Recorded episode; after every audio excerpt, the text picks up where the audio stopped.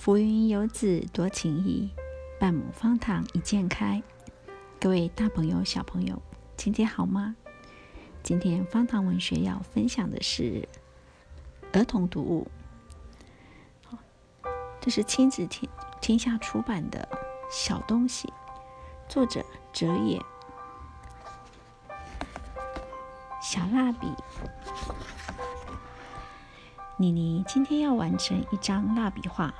当做暑假作业，他才刚刚拿起一支蓝色的小蜡笔，画了一下子，怪事就发生了，歪了。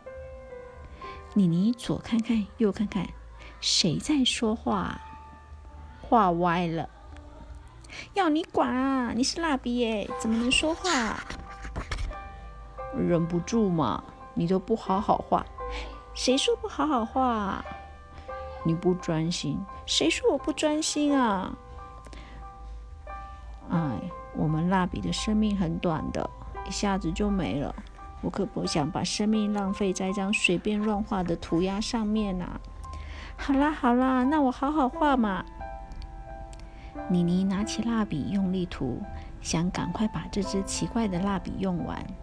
涂着涂着，嗯，画的不错嘛。嗯，那当然喽。好漂亮的狮子，那不是狮子啦，我是画我爸。好漂亮的鬃毛，那不是鬃毛，是头发和胡子。可怜的狮子被关在笼子里，那不是笼子，是我爸穿着条纹衬衫。哎哎，我有画的那么不像吗？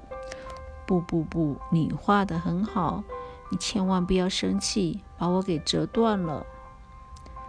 但是我可以给你一点建议吗？什么建议？加上一顶棒球帽，就更会像你爸了。对耶，听你的，我爸爸喜欢棒球帽。这是棒球帽吗？是海盗的帽子吧？哈哈，你看我越画越不像了。没关系，你画一辆汽车，让他坐在车里，就像你爸喽。嗯，好主意，我爸爸喜欢开车。画好了，这哪是汽车啊？这是海盗船。哎呀，那我干脆画海盗好了。